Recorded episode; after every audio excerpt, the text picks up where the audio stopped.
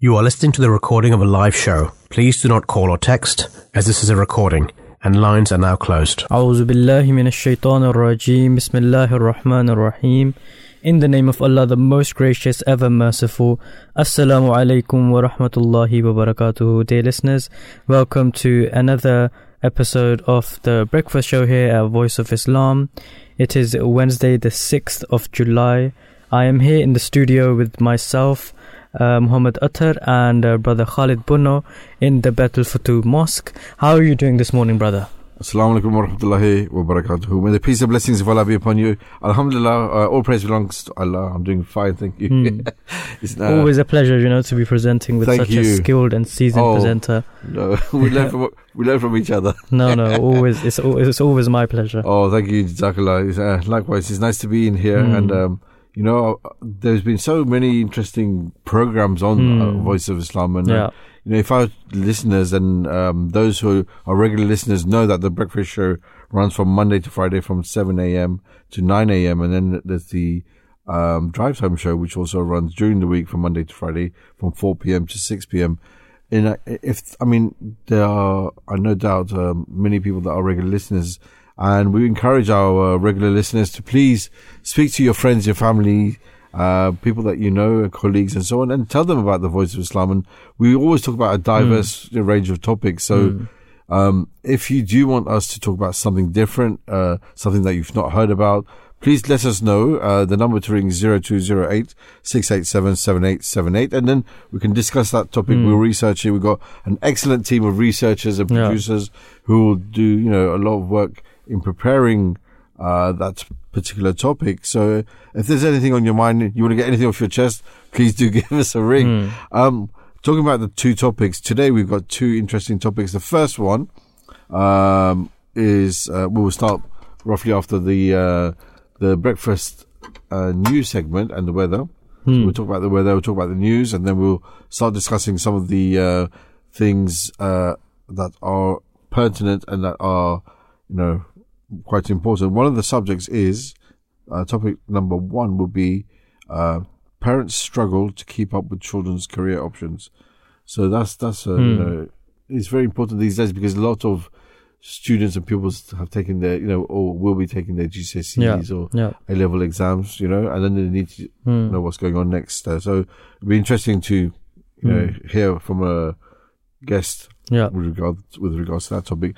The second topic, uh, which will lead us up right up to the nine o'clock news and the end of the show, is entitled "Crackdown on Parents for School Absences Due to Holidays," and we'll delve into that topic as Hmm. well. So, Mm. like I said, if you have any questions, comments, or feedback, please do give us a ring. You can ring uh, our tech support. Uh, today we have on, with us Mr. Asad. Uh, this show is being produced today by uh, Mr. Munib Mirza. Our researchers are Halima Ahmed, Maria Sheikh, Nawira Khan, Ramin Masood, Marish Duggars, uh, Duggar, Marachula Ahmed, Nawood Isahar, and Saliha Ahmed. So, see, I wasn't joking when I said we have an extensive Mm. team of researchers. So, please remember us all in, in your prayers, and inshallah, God willing, we'll have a good show. Yeah. We'll have a quick break, and then after the break, we shall start uh, the program. And like I said, please do not hesitate to give us a call. Writings of the Promised Messiah, alayhi salam. We have been created for a great purpose, which is the true understanding of God. On that understanding depends our salvation. It delivers us from every impure and doubtful way and leads us to the edge of a pure and clear river. It can be acquired only through divine revelation. When being delivered entirely from our ego, we dive deep with an eager heart into an unattainable being our humanness, having appeared in the court of Godhead, returns with some signs and lights from that world. Thus, that which the worldly ones look upon with contempt is the only thing which brings a long separated one in an instant to his beloved, and bestows comfort upon the lovers of the divine. It relieves a person suddenly of all types of egoistic limitations until that true light descends upon the heart. It is not possible that the heart should be illumined. The imperfection of human reason and the limitations of current knowledge bear witness to the need of revelation.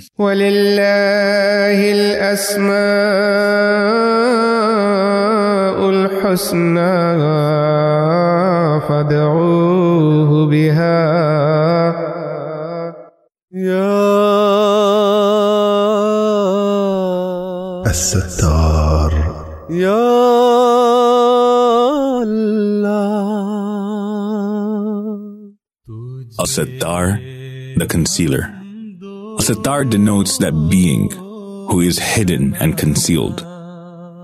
He likes the act of covering up faults and covers the weaknesses and failings of his servants. The Holy Prophet, peace and blessings of Allah be upon him, said that in the hereafter, sheltering man with his mercy, God will ask man if he did such and such deed. Man will confess that yes, he did. God will say, I covered your fault on that day, and I cover your fault again. Such is the nature of the loving God who forgives and covers. However, this certainly does not signify that people should become uncontrolled and have no notion of right and wrong, since forgiveness is assured. God covers up a believer in countless covers. However, each time a believer commits a sin, a cover is torn until there remains no cover.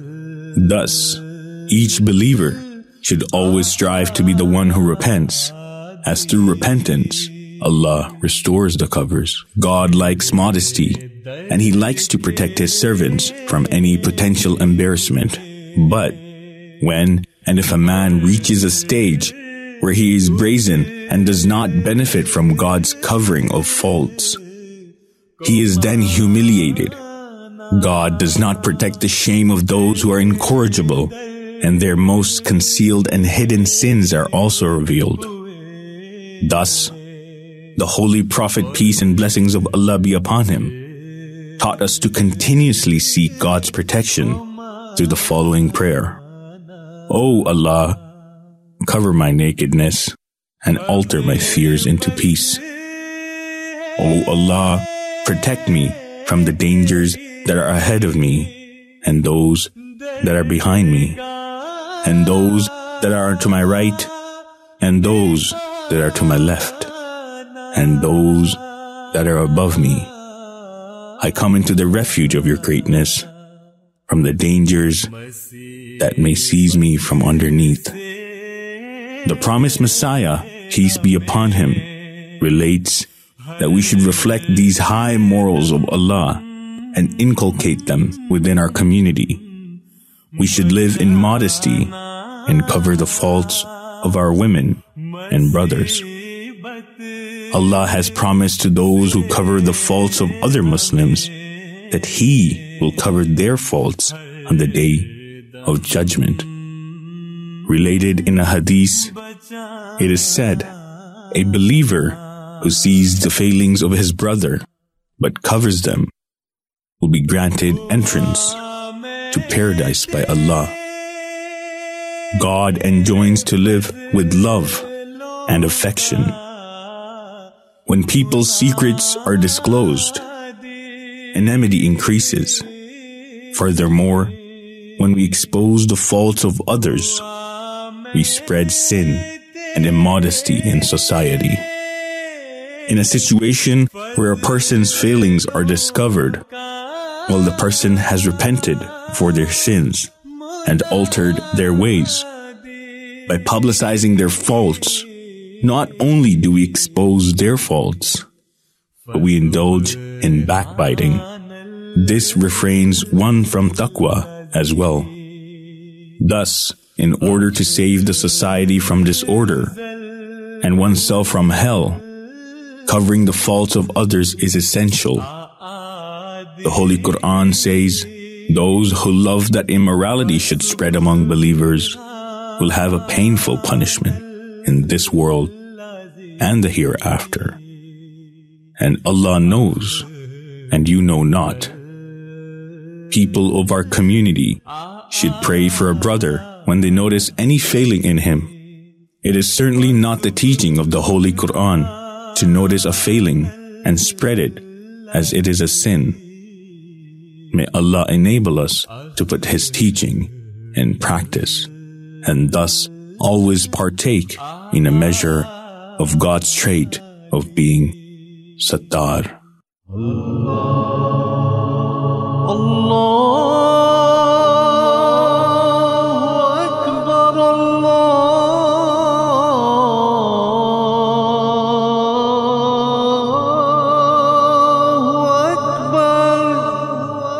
You're listening to the Voice of Islam Radio, broadcasting on DAB and via the internet 24 hours a day. Bismillah ar-Rahman ar-Rahim. In the name of Allah, the most gracious, ever merciful. Welcome to this Wednesday's edition of The Breakfast Show, being broadcast live here from the mosque in South London um, for the Baitul Futuh complex, the House of Victories. The time now is approaching 7.15am. You are uh, listening to The Breakfast Show, like I said, and the presenters today are Mr. Muhammad Attar and myself, Khalid Banu. So we should start talking about the weather. It's, it was a really beautiful day yesterday. Uh, uh, Attar, did you see it yesterday? You get a chance to enjoy some of the weather yesterday? No, I, I was just swamped in, in, in the office. Office? Uh, yeah, Oh, okay. it's quite a busy day yesterday. Um, may Allah bless you and uh, all the hard workers uh, and all the office staff and all the people uh, involved in, uh, you know, making the community run. um, I mean, so let's talk about the weather. So, like I was saying, um, it was really nice and warm yesterday, but today uh, it will be a bit cloudy in the northwest with some occasional rain at times, and especially uh, northwest Scot- uh, Scotland, where some persistent rain is expected this morning. Elsewhere, will be mostly dry with and fine with warm, sunny spells, and the best of the sunshine will be in the south, and in the north it will be windy. Tonight, uh, the weather will be variable and there'll be often large amounts of cloud with the best of any clear skies in the south and the east. There'll be some patchy light rain and possible uh, in some places, and it will remain mild, especially in the south. Uh, the outlook for tomorrow, Thursday, the um, 7th of July, there'll be some patchy rain for the far north and north uh, west. Elsewhere will be dry with good sunny spells developing uh, away from cloudier northern and uh, western coast by the afternoon, and it'll be feeling very warm in the sunshine. So the outlook for Friday to Sunday will be often uh, cloudy and um, rather cool in the northwest with rain at times, and most likely across northwest Scotland, and it will be dry and warm elsewhere with variable cloud and sunny periods. So that's the weather forecast, uh, the five day weather forecast up till Sunday, the 10th of July. Uh, turning to the papers, uh, according to the, uh, you know, some of the ma- all, all the major papers, all the papers are, uh, on, have one particular topic, and that is, um, they're talking about the resignation or, um, the resignation of Rishi Sunak and uh, Sajid Javid. And um, the Times headlines with uh, Johnson on the brink. So the story is here that um, because of these two uh, key posts that have been uh, vacated now, uh, Boris Johnson looks like he won't be remaining in power much longer. So that is what the feeling is in general. Um, and the Prime Minister you know, again has had a sort of another blow to his to his uh, authority and to his leadership uh, as the Chancellor and the Health Secretary quit. And, and again, like I said, uh, a lot of the papers are leading with that story. And one of the papers is ask, you know, saying, asking the question, do you think, you know, he will remain? Uh, in the, the Daily Telegraph, it leads with a title, Johnson hanging by a thread as Sunak and Javid walk out. So the Tele- Telegraph uh, again is talking about the story of how the Prime Minister uh, is scrambling to you know fix up his cabinet after a wave of resignations, but insists he will carry on as leader. Um, in the Financial Times, again it says that Boris Johnson is on the brink uh, of leaving as ministers quit. Of course, we all know that he's not in a rush to, to leave. Uh, again, uh, oh, going with the Guardian. Again, it says it reads the same same sort of wording. Prime Minister on the brink after Javid and Sunak quit. Uh, Metro. Uh, again, we have the same thing going, going, going. So they're just talking about all the you know secretaries uh, that have departed. Uh, in the i newspaper, it, it, the title. is entitled "Endgame." Again, they use the No. same word as wording. They said Boris Johnson on the brink. Hmm. So you know, the thing is, the the you know, like we were discussing before on offline. You know, Yeah. there's so many things that f- have happened, and he's managed to stay Hmm. stay on all this time. Hmm. And I think, it, you know, lots of newspapers, you know, they, they sensationalize, sensationalize the, you know, things that happen just to, you know, make it sound dramatic. Yeah. Um, but this is quite an important, they're two quite important key posts. He's already filled, um, the Chancellor post with, uh, He's filled the other one as well. I just can't remember what Okay. the name is. But you know, um, there was a thing I was wondering that, um, so he was the um, he was the education secretary before, right? Right.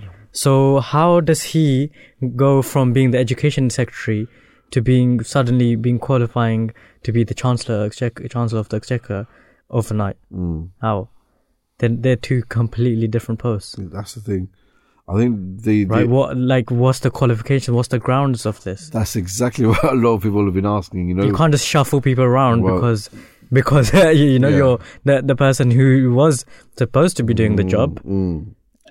Well, that's the left. Yeah, well, that's the thing. You know, they, they, this happens, you know, in politics all the time that Mm. you know, people are shuffled left and right and, uh, No, I mean, but it should be the best person for the job, right? yeah, It shouldn't just be like because you have no one else. And in in in mm, in running the government, mm, you shouldn't have to choose uh between you know the just like just mm. randomly, right? Like willy nilly, basically. yeah, the, yes, that's right. No, you, you're totally, totally correct. Mm. The, the thing is, um, uh, what I would like to see is now is well, not uh, I would like to see, but I would like to. I would be interesting to see who Yeah. will be I'm- his, I'm not- I'm his not- replacement. Yeah, in I'm not questioning that. Um, you know that whether he's competent or not yes. to do the job. Mm. I'm just saying that, like, you know, what are the grounds of qualifications? Mm. Like going from the uh, education secretary Yes. to the chancellor exchequer, chancellor of the exchequer is is is they're different jobs. Yes. Yes. They Well- require different things. Mm-hmm. I think the thing is, um, because obviously he's been uh, in power for quite a while Mm. now, Boris Johnson. He knows he's all the background of uh, Yeah. his uh, his staff, and um, you know the the they um they think they, they they they I mean he chooses I think he thinks he's the best person for the job. I think also you're right that you know it's it's it's in, out- out of desperation because there's Yeah. not many other people that are qualified. Hmm. But the other question that, that that comes to mind is that you know if he does go Boris Johnson Yeah. from you know and, and leaves uh, his post as prime minister, who's going to replace him? You know. Yeah. Um, that that's an interesting question as well because you know, there was talk in It's, the past, Steve Steve Barclay has become the new health secretary. right? Yeah. Did you say who you have for the education? Uh, for the education, it is. Well, the thing is, that's the thing. The the one of the questions that people, a lot of people are asking that if Boris Johnson does go, Hmm. um, realistically, I, I, I think you know my personal opinion is that it'll be a matter of time before he, he vacates that post. Uh, not too long. Yeah. matter, I don't think be too long. But uh, Michelle Michelle Donelan. right? Yeah. Yeah, that's okay. So we'll see. We'll see how that that you know that that carries on. But Hmm. like I was saying to you, you know, it's like I wonder who who who's who's fit enough, you know, Yeah. to f- fit that post once he goes. So that's that's that'll be interesting to see Hmm. what happens there, because you know it's it's a big big role to fill. And uh, Yeah. She was the university's minister in right, 2020. very good. Yeah.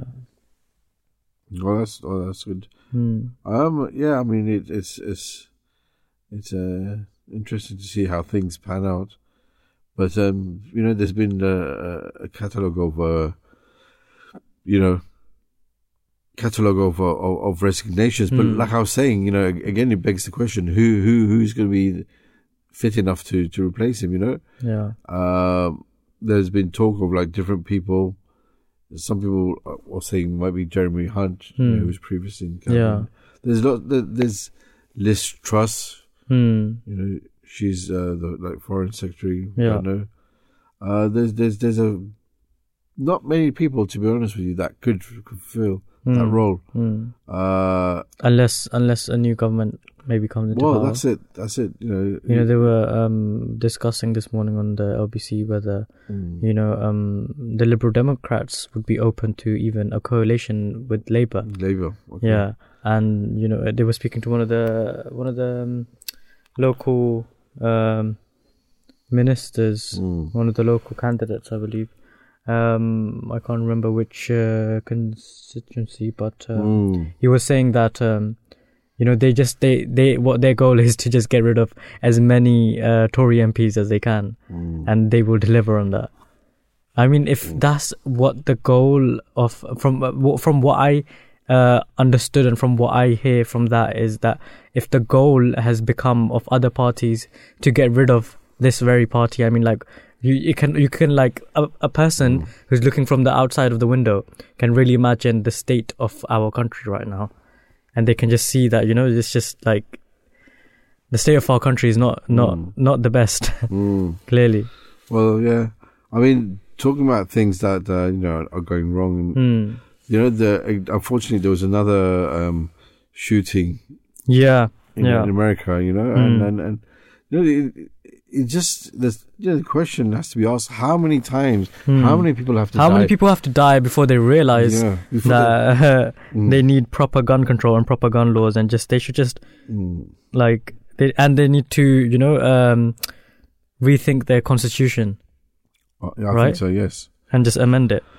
that's right. That's right. Because Mm. there's, uh, you know, there's so many um, shootings happen, and it happens like on a daily basis. You know. Yeah, and uh, you know, like we were discussing, you know, we discussed this topic many a time Mm. on on the Breakfast Show, on the Voice of Islam, uh, about guns and gun control, and and the thing is, uh, you know, the the the you know, if you if you keep producing weapons, right? If you keep producing guns, I'm not just about you know weapons as in guns. There's also things like tanks, military aircraft, Hmm. and so on, right? And all other sort of types of arms and things.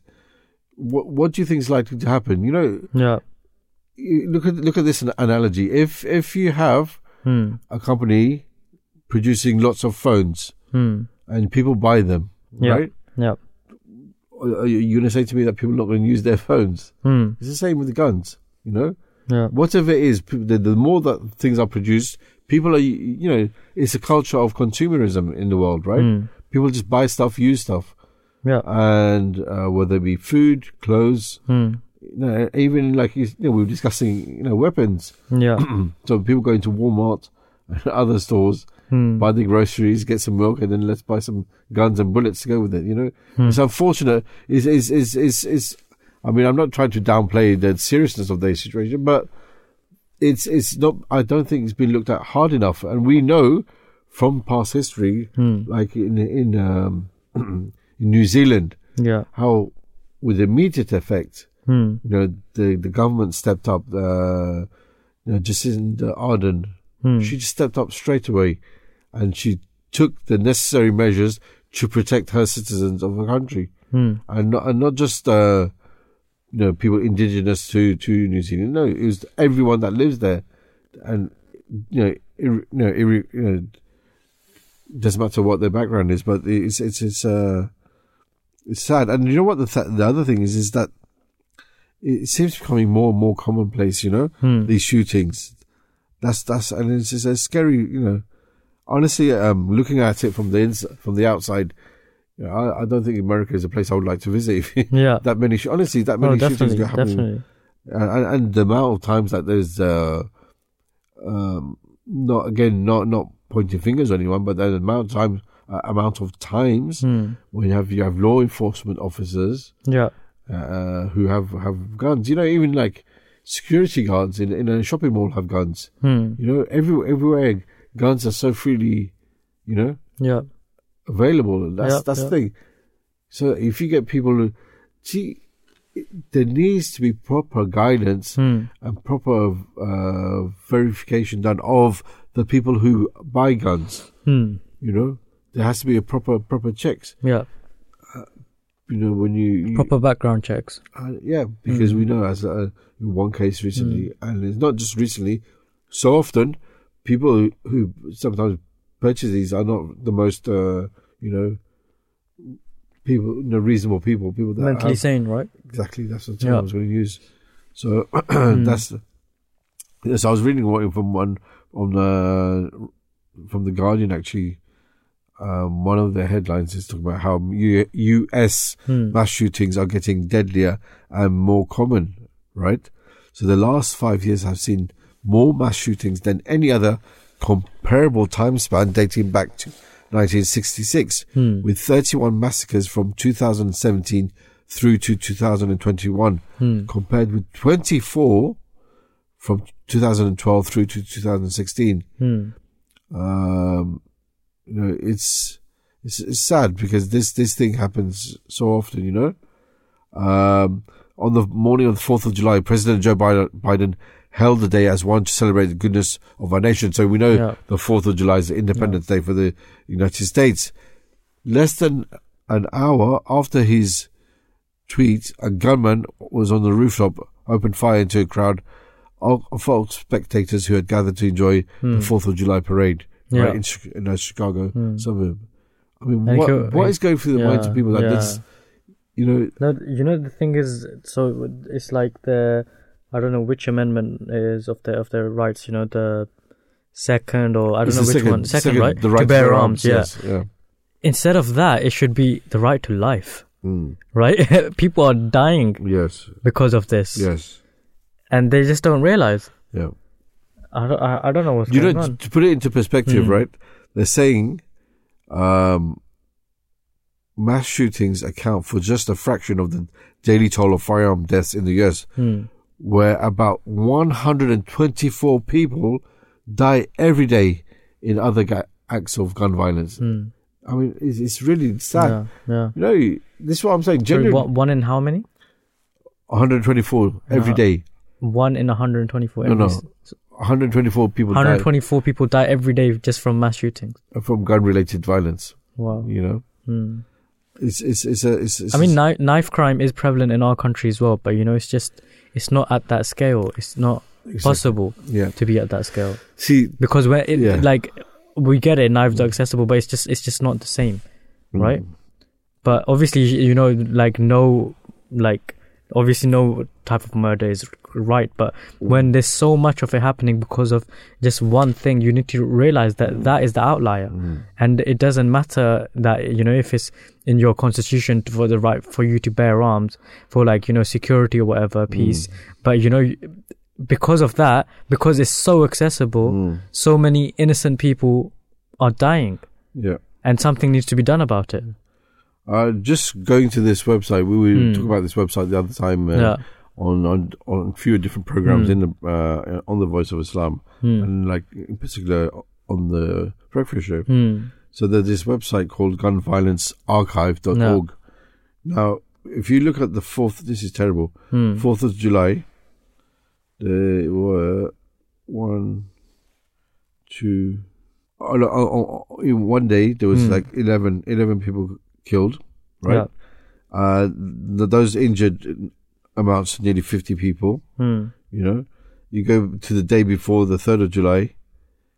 Uh, you have uh, again, again, nearly fifty people you know, who had been injured in Hmm. gun and violence related crime. So it's it's it's like we, you were saying. You know, it's time that the the the, the constitution needs to be looked at. And, and Yeah. the thing is, I'm sorry, I think it's uh some parts of it are outdated. definitely You know? definitely You know, when you, these days when you're talking about the rights of, of so many different people, you know, the the basic right Hmm. to human life is important as well. People, of course, got upset with the um, discussion about the you know uh, abortion laws yeah and everything. yeah but we have to we have to i think uh, obviously that that's that's a big topic uh you know which has been discussed already but you know like you said the person's right to life is this life is so precious you know Mm.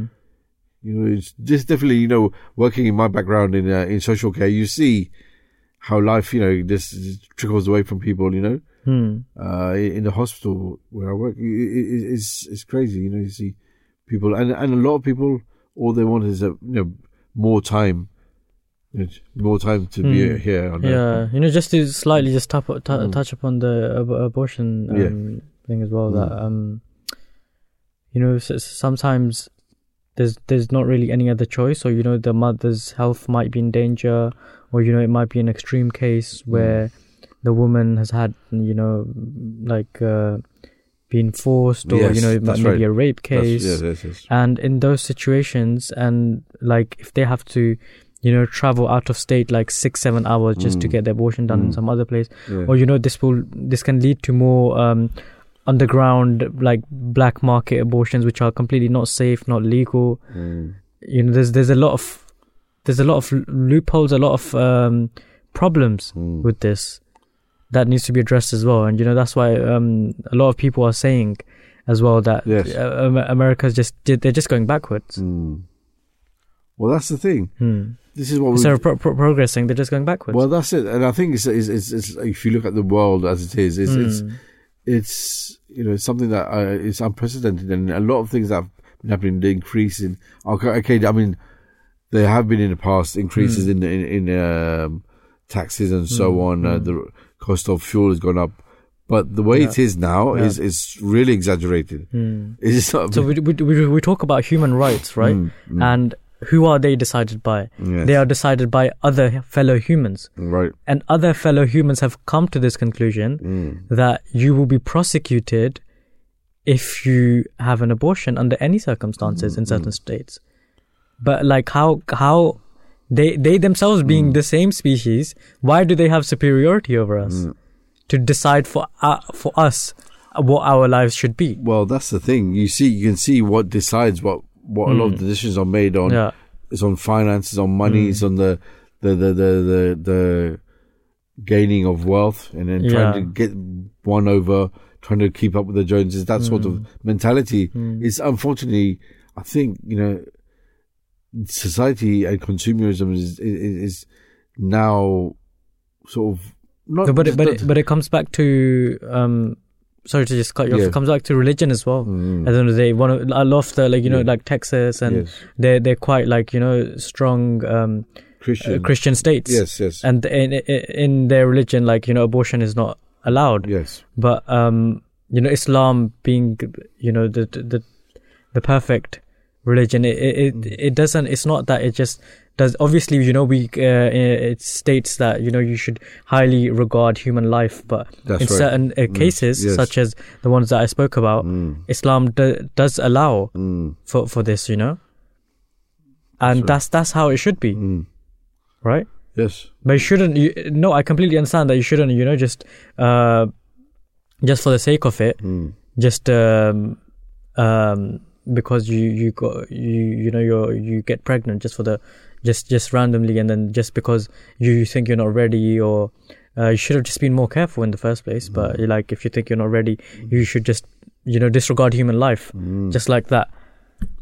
But um Well, yeah. it's, it's it's a long that's a long debate as well. Well, definitely. yeah. Um, so this is the place for for any questions, comments, uh, any feedback you have, any interesting topics you'd like us to discuss, dear ladies and gentlemen, uh, dear listeners. Um, the number to ring is 0208 687 7878. You can also tweet us at Voice of Islam UK. Uh, we shall be taking a short break. When we come back from our break, we shall be discussing our first topic of the day. Please, uh, keep tuning in and, uh, join us after this short break. Writings of the Promised Messiah, alayhi salam. On one occasion, I saw Baba Nanak in a dream in which he declared himself a Muslim. I also saw a Hindu drinking from his fountain, and I said to the Hindu, The water of this fountain is not clear, drink from our fountain. This was 30 years ago, and I related my dream to several Hindus, and I was certain that confirmation of this would become available in due course. Accordingly, after some years, this dream was fulfilled very clearly. 300 years after the death of Baba Nanak, we found access to his robe, which proves clearly that he was a Muslim. This robe, which is a kind of outer covering, is preserved with great reverence as a relic at Dera Baba Nanak, district Gurdaspur, in the custody of his descendants. It should be remembered that I have seen Baba Nanak in my visions twice, and that he confessed that he had obtained illumination from the same light of Islam. I consider uttering of nonsense and falsehood like devouring carrion. I affirm only that which I have seen. That is why I hold Baba Nanak in honor, for I know that he drank from the same fountain from which we drink. And God knows that I talk out of the knowledge that he has bestowed upon me. Simplified answers to frequently asked questions. How is Islam a universal religion? Since the creation of mankind, God has been sending his guidance to mankind through his prophets, who conveyed his messages to their own people in every land and at every period of time. These messages were meant to be followed only by the people to whom they were sent and only for certain periods of time. There was no need to preserve these teachings because people were developing and they needed new guidance to match their new state. As mankind progressed mentally and intellectually, God sent to them the guidance that was corresponding to their needs. When mankind reached the ultimate level of intellect, the ultimate and perfect teachings were required to meet their needs. At the same time, the means of communication between people on earth became easy, and there was no need to send different teachings to different people. One message was sufficient to convey the perfect and final teaching from God to mankind for all times to follow. These were the teachings of Islam that were contained in the Holy Quran, which was revealed to the seal of the Prophet, Muhammad. Since it was founded in 1889, the Ahmadiyya Muslim community has always promoted education amongst its members. With the grace of Allah, the very first Muslim Nobel laureate was an Ahmadi Muslim, Professor Dr. Abdul Salam, an eminent physicist who won the Nobel Prize for Physics in 1979. Throughout his life, Professor Salam spoke of how Islam and the Holy Quran, in particular, was the inspiration and guiding light behind his work. In fact, he used to say that there were around 750 verses in the Holy Quran directly related to science and which enhanced our understanding of nature and the universe. Furthermore, the third caliph of, um, uh, of our community, desired for a new dawn of great Muslim scientists and academics to emerge. And so, within our community, he started a tradition of awarding gold medals for academic excellence. Each year, hundreds of Ahmadi Muslim boys and girls uh, are awarded gold medals. Certainly, we believe that access to education is key to breaking the cycle of poverty that has plagued economically weak uh, countries for generations. We learn this from the Holy Prophet of Islam, peace and blessing of Allah be upon him, who urged Muslims to fund the education of vulnerable members of society, such as orphans. He taught that spiritual advancement was intrinsically linked to serving humanity, and so a Muslim could not attain the love of God Almighty just through worship and prayer. Rather, the love of God Almighty required Muslims to serve humanity. Three ahadith that prove that a prophet can still come after the Holy Prophet Muhammad. Ahmadi Muslims hold the belief that the Holy Prophet Muhammad is the Khatamun Nabiyyin the seal of the prophets. The Prophet Muhammad said, La Nabiya there is no prophet after me. And we as Ahmadi Muslims fully accept this hadith. We also believe that no law-bearing prophet can come after the Holy Prophet Muhammad However, it is possible for a follower prophet, one who follows the Prophet and is from among his ummah to attain the status of prophethood as a subordinate. Here are three ahadith that support this view. One, the Holy Prophet Muhammad wasallam, when speaking of the Messiah of the latter days, referred to him as Nabiullah Isa, the Prophet of Allah Isa. He repeated this four times, the Prophet of Allah Isa, making it very clear that the person who was to appear in the latter days to reform the Muslims would be a prophet. 2. When the son of the Holy Prophet Muhammad wasallam, Ibrahim, passed away, the Holy Prophet wasallam said, If he had lived, he would have become a prophet. Now it's worth noting that the verse of the Holy Quran in which the Holy Prophet Muhammad wasallam is called Khatamun Nabiyyin, seal of the prophets, was revealed before the death of Ibrahim. The Holy Prophet ﷺ could have said, if Ibrahim had lived, he could never become a prophet because I am the seal of the prophets. However, the fact that he did not say this, and he said that he would become a prophet if he had lived, shows that the Prophet ﷺ interpreted the seal of prophethood to mean that a follower prophet can indeed appear after him. And this is also the Ahmadiyya view. 3. In another hadith, the Holy Prophet Muhammad ﷺ speaks about the establishment of Khilafah in Islam. He says that after his prophethood, Khilafah will be established on the precepts of prophethood, which will then be raised after some time. This will be followed by despotic rule, which will then be raised. After this will come tyrannical rule, which will also be raised after some time. And finally, the Holy Prophet Muhammad says, "Khilafa ala minhaj al Khilafa on the precepts of prophethood will be established. Now this makes it very clear that Khilafah can only be established after the advent of a prophet. And this is what all Muslims believe. They believe that when Jesus, the Messiah, will return, after him, Khilafah will be re-established. However, we as Ahmadi Muslims believe that Allah has already sent that person. He has already appointed a person from among the Ummah of the Prophet Muhammad, a follower of the Prophet Muhammad He has raised him as a prophet, and after him, Khilafah was established. That person is Hazrat Mirza Ghulam Ahmad of Qadian, may peace be upon him, after whom Khilafat was re-established. Allah. Allah.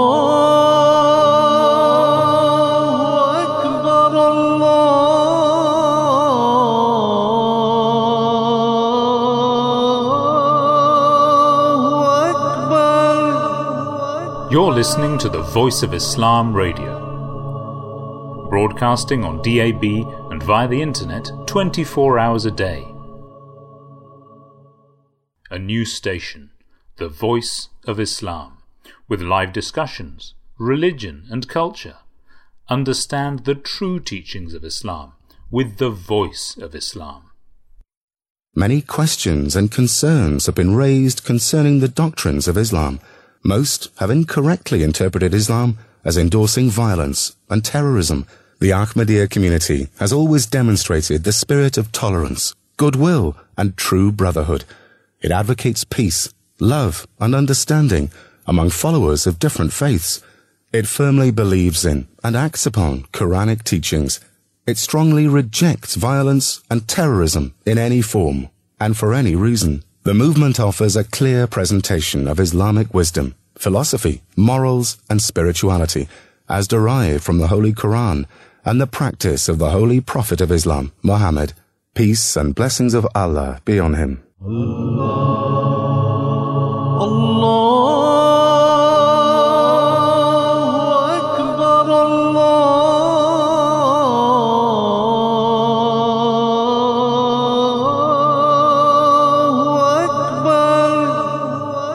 Listening to the Voice of Islam Radio, broadcasting on DAB and via the internet 24 hours a day.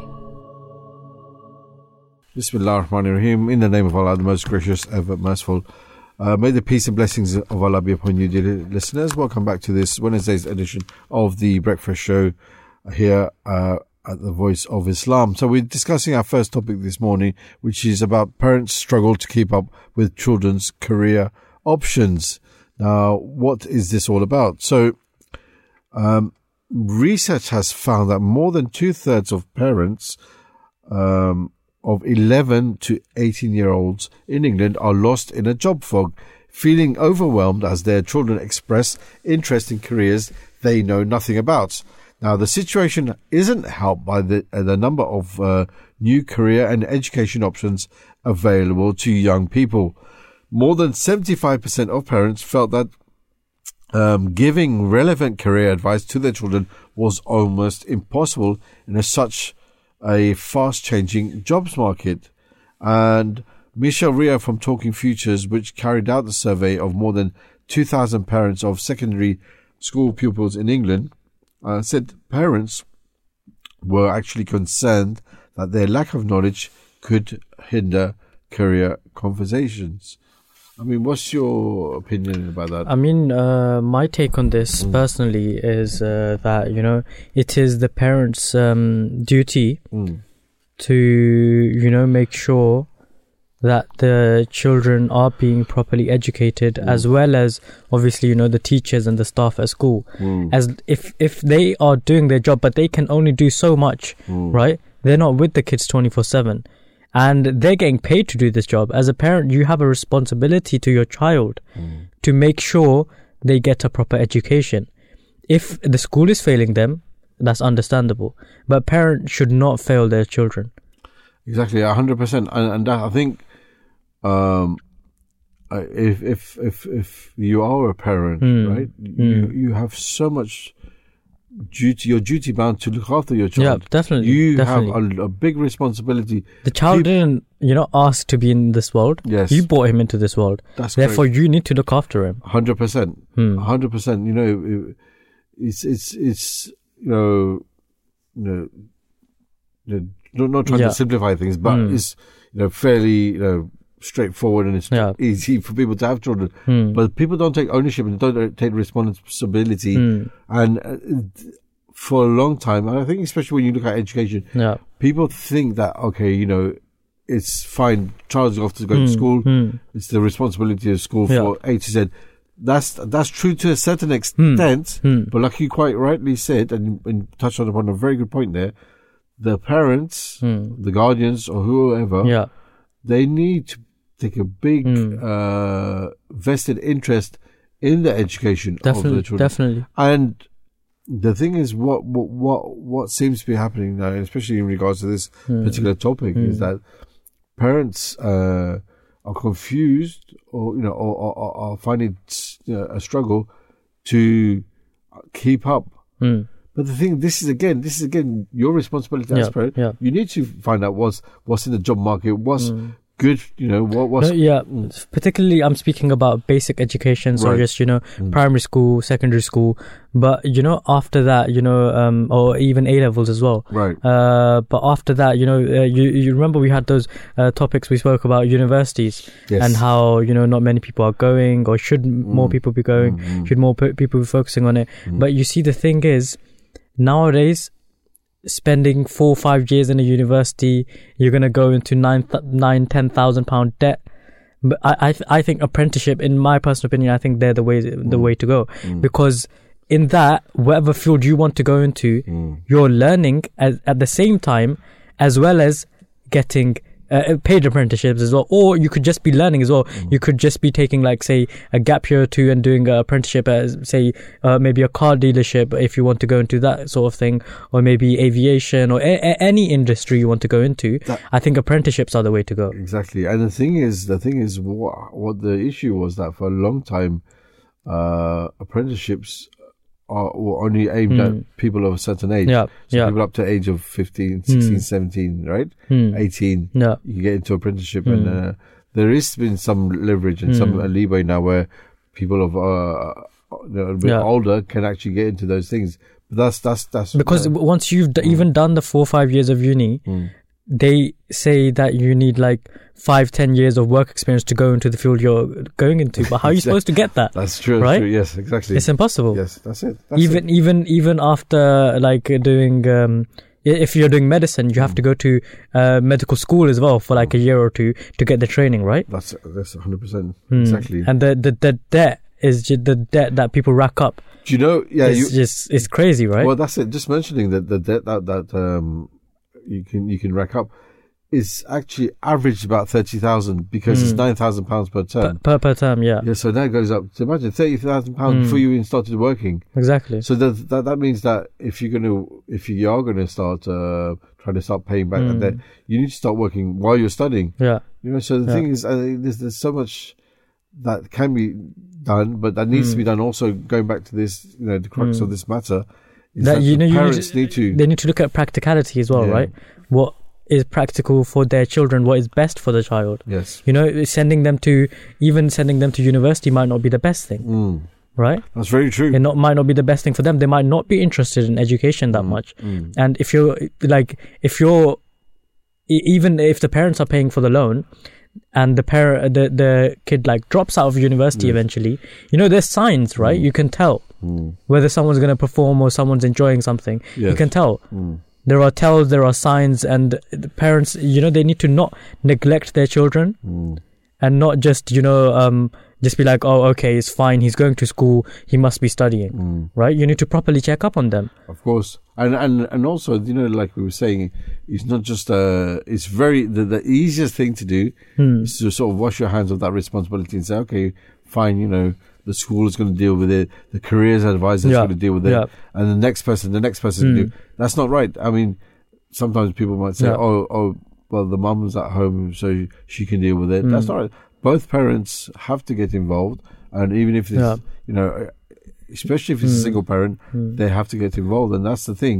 Um, You know, I heard this uh, great saying Hmm. of like they were doing one of them street interviews, and then someone asked like, Mm. you know, what is the um, secret to like a great relationship? They'd been married for like 50, 60 years, and they said, and she said, you know, people say that you should give, you should, both of you should give like fifty percent yeah. to make up hundred percent, but no, you both need to give hundred percent. Yes. Right, there shouldn't be any lack or anything. So, Yes. so i if Mm. one person isn't giving a hundred, your hundred can make up for for Mm. the rest, right? So you need to be properly invested, and that goes the same for children. You need to be properly invested in your children That's right. Because you are duty bound to them, Mm-mm. right? Exactly. And the thing is, like, um, the it's all well and good, like Hmm. saying that you know the school can do it, or the college, Yeah. or the institution, whatever educational institution can do it, Hmm. or they got careers advisors. You know, the thing is, you have to take everything that you know, and look at everything Hmm. intricately because you might have, uh, for example, Hmm. uh, one parent or another parent saying, Hmm. "Okay, yeah, just you know, sort out your, you know, do the things by yourself. You know, Hmm. see how things are managed, and you go to a career advisor who might not necessarily give you the best advice. Yeah. You know, they Yeah. might they might they might tell you something that's Hmm. you know not really really correct. So Yeah. everything has to be done, you know, with with good uh, research. Hmm. You know.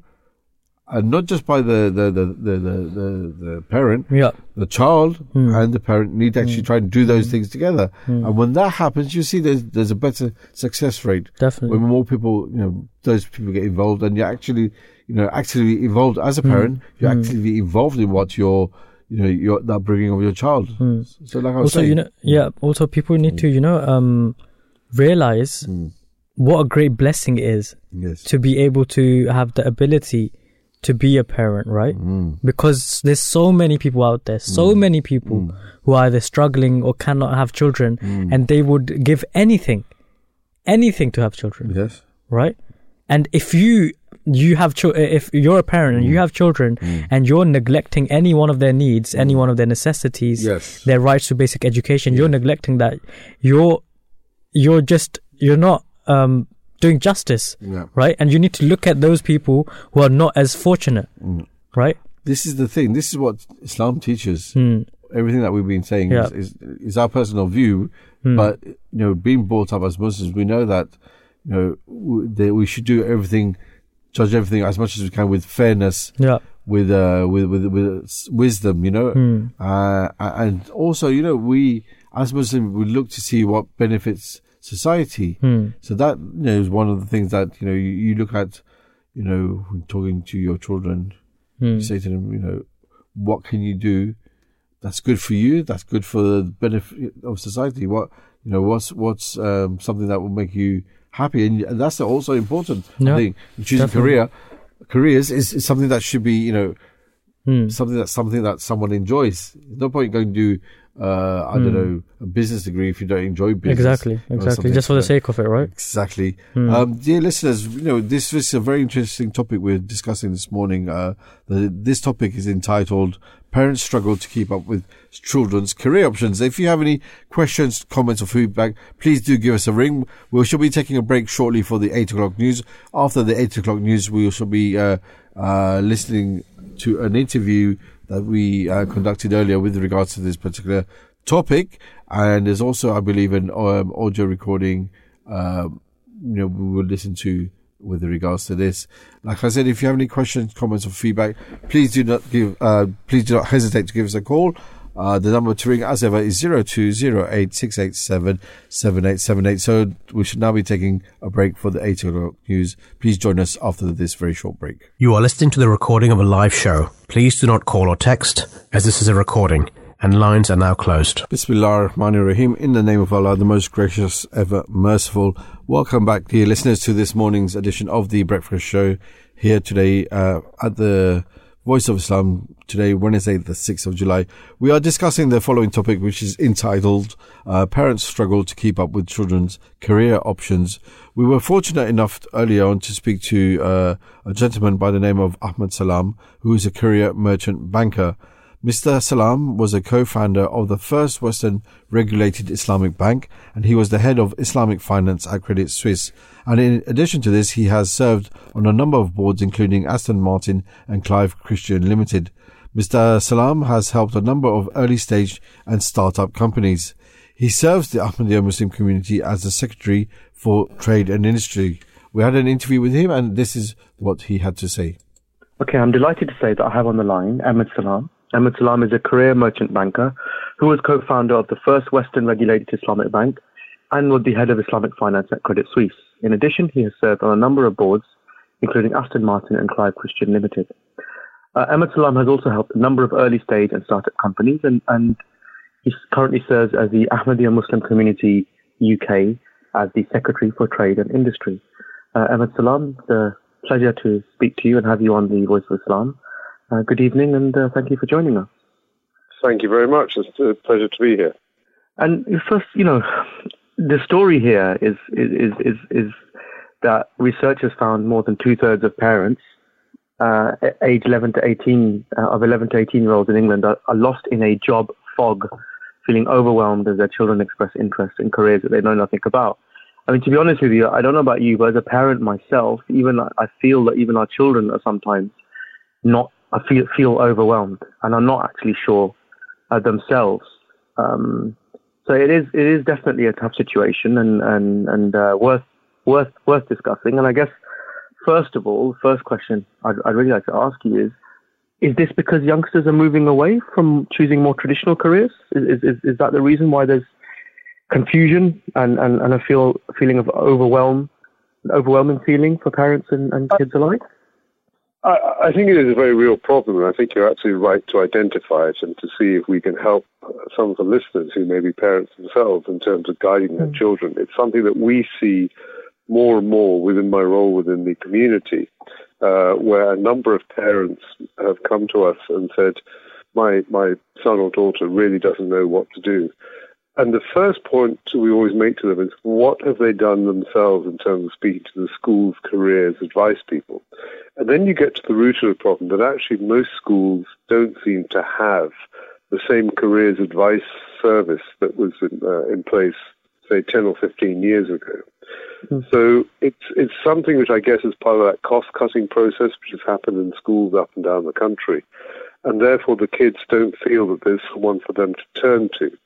And it may equally be that schools feel that now the internet is such an amazing sort of resource that actually if a child is interested themselves, they can just go and research a career themselves online and get many of the answers. But I think that's too simplistic a solution. Kids do need to know uh, what they're good at, and Ali, you're, you're, you're familiar with this, that it takes time Mm. to sit with a child, ask them the questions of what's relevant to them, what interests them, and then guide them in that particular direction. Build a sense of what their personality is, whether they're good at sales, whether they're confident, whether they have a more technical background, whether they've got the academic background, and then find a selection of career choices which are suitable for them. And I think, in particular, within certain communities, um, you know, Southeast Asian communities, you tend to have parents who are sort of um, trying for their kids to be overachievers and superachievers. And they mm. have a very determined mindset that these are the careers which we rate. And if you don't do these careers, and certainly when I was growing up, it was medicine, law, um, probably accountancy. And of mm. course, now, all these years later, the world has moved on, and the options available for children uh, have changed very considerably. Um, and, and, uh, and, one of the points I'm making far more in my deliberations now is that university is not necessarily the be all and end all that it was when I was younger. Mm. Um, they're now very credible options which children should consider. But it's as much educating the parents that there are these credible options as the children themselves. And that, that I think is part of the challenge that we're facing at the moment. You mentioned uh, you know Southeast Asian um, parents, and, and, there is that stigma um, traditionally over the last 20, 30 years has been that it's it's medicine, it's law, it's engineering, it's accountancy. But having said that, irrespective of the the background of the, the child, is is is is the fact that parents may not understand um, the various industries and sectors that and job opportunities that exist now because there's so much has changed, especially um, you know, we, we live in a far more global world. The Media-related jobs and media-related um, careers, um, probably, you know, I mean, even even for me, who's someone who's, you know, not not not the previous generation of parent, but even for me, I struggle to keep up with some of the technology. Um, is that a factor? Parents actually understanding? Do do they need to understand to be able to have a positive influence? I think you're, you, you've hit the nail on the head there. The parents themselves often don't um, don't come from a background which understands the speed at which things are changing. And as much mm. as they try and engage and understand how the world is moving on and careers are, uh, or certain career choices are either in the ascendancy or they're, they're in the descendancy. And parents don't themselves know what to advise their children. And I think it is a very real issue that some parents are stuck in an old mindset where the world has moved on significantly. And just one huge great change, as you know, has been the adoption of digital and technology careers and, and mm. how important they've become. And one of the statistics that you know, we keep hearing about is that there's going to be something like, just in the UK, four and a half million vacancies in the digital and technical uh, t- technology um, job market by the year 2026. So that's not far away. So how many parents are able to understand what the digital and the technology world actually means and how many mm. of hmm. them are capable of therefore guiding their children that this is something which is going to be a very hot uh, area of growth in the next few years and you should be developing the skills which are relevant to that. It's a you, you you've identified a very real issue that as as the world is moving at such a pace now, um, mm. a lot of what parents typically looked at previously, which is of course part of technology, and it's taking away jobs which are repeat jobs. So whether it's you know reading a document and looking for um, you know changes in, in, in, in um, a legal document, for example, you mm. now have an AI machine that will scan the document and tell you exactly what the changes have been. Typically, when I was younger, a young graduate's job would be to go through the document, go through page by page two documents, and redline the changes and, uh, differences between the documents. Now you mm. have technology doing that. So the whole nature of the job market has changed so significantly and is yet to change more as AI becomes more developed and more involved. AI, I think, is going to change what we thought were pretty stable jobs very significantly. And again, let me just give one other very simple example. There's a friend of mine who's a, a lady, uh, a leading uh, radiologist in the UK, and he's got had an amazing career working in both the public and private sector, looking at scans, people's body scans, so CT scans, MRI scans, etc. He's now working with a startup business and they've got the scanning recognition of the machine and the AI technology to 98% accuracy. And if you Wow. think of that, that means that here we were 10 years ago thinking a radiologist was a job for life. There's always need radiologists. Well, for every one radiologist now, there's going to be a machine that does it in a quarter of the time with 98% accuracy. So what does that mean for job uh, prospects for, for a radiologist, for example? So these are the sorts of changes which are happening so fast that we need to be aware of. We need to try and help parents understand what these changes mean and um, how, how how they can advise children in terms of career choices. Now, very quickly, the last minute, you, you did mention um, that schools don't have that career advice function anymore. I mean, parents care, but they don't feel equipped to be able to help. What role do educational institutes have in helping youngsters make the best career choices? Well, I think again one of the most important developments, which is really uh, the jewel in the crown, is the apprenticeship scheme, and I think that's one of the most undervalued, underrated schemes there is out there. And I think it gives children the benefit of not only uh, an education qualification, but also work experience, which makes it so much more relevant for them to bring that job to life. And when they go into the big job market, if they've got both the educational side and the work experience side, it puts them on a much, much stronger footing. So I think there are developments like uh, apprenticeships, which again, it's an awful lot of information online. Parents can, can find that information relatively easily. that's a great segue. I think that's a great segue into what I'm going to be talking about next.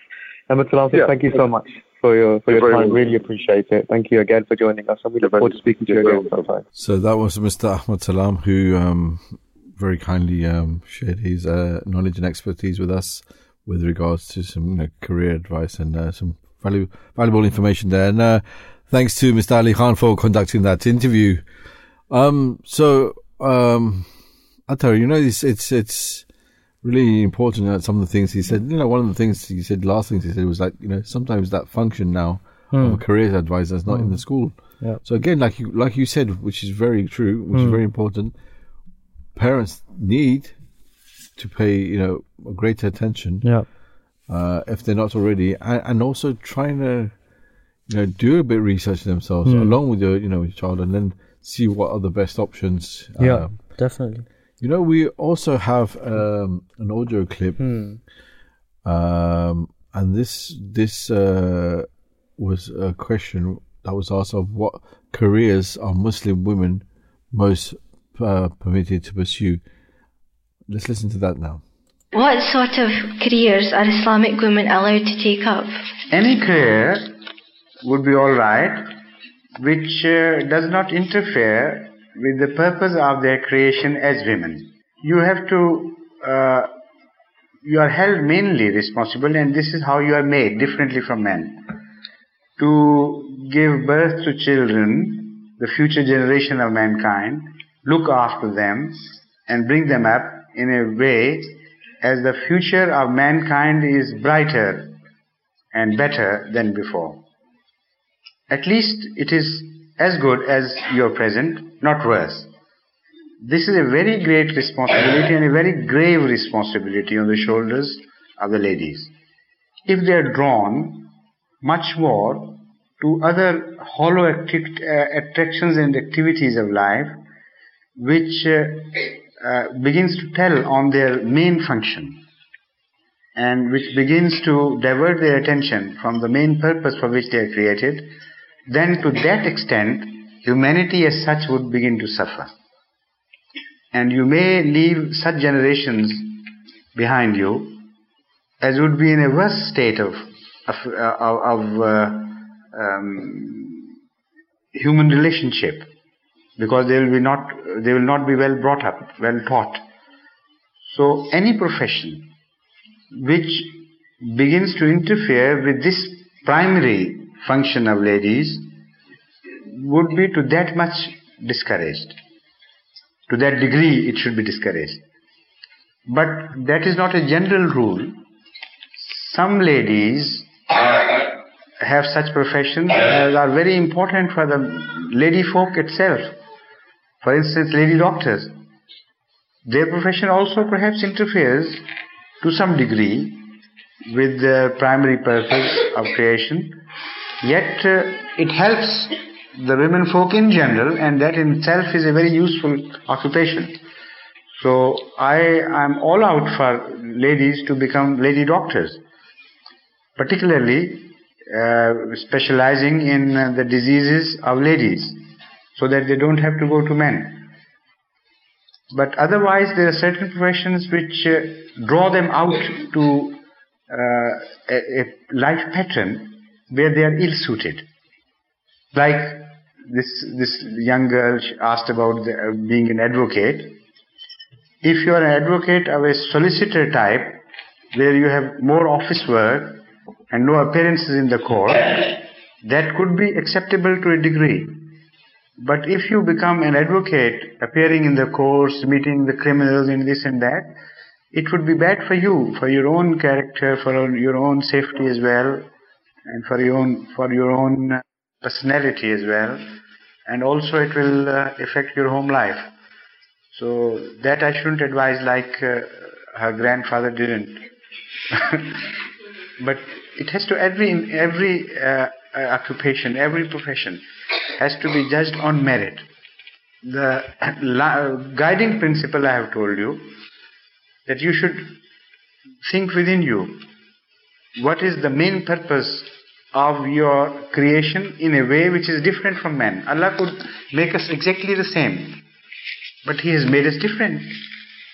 Because our functions are different, and the concomitant responsibilities of those functions are also different.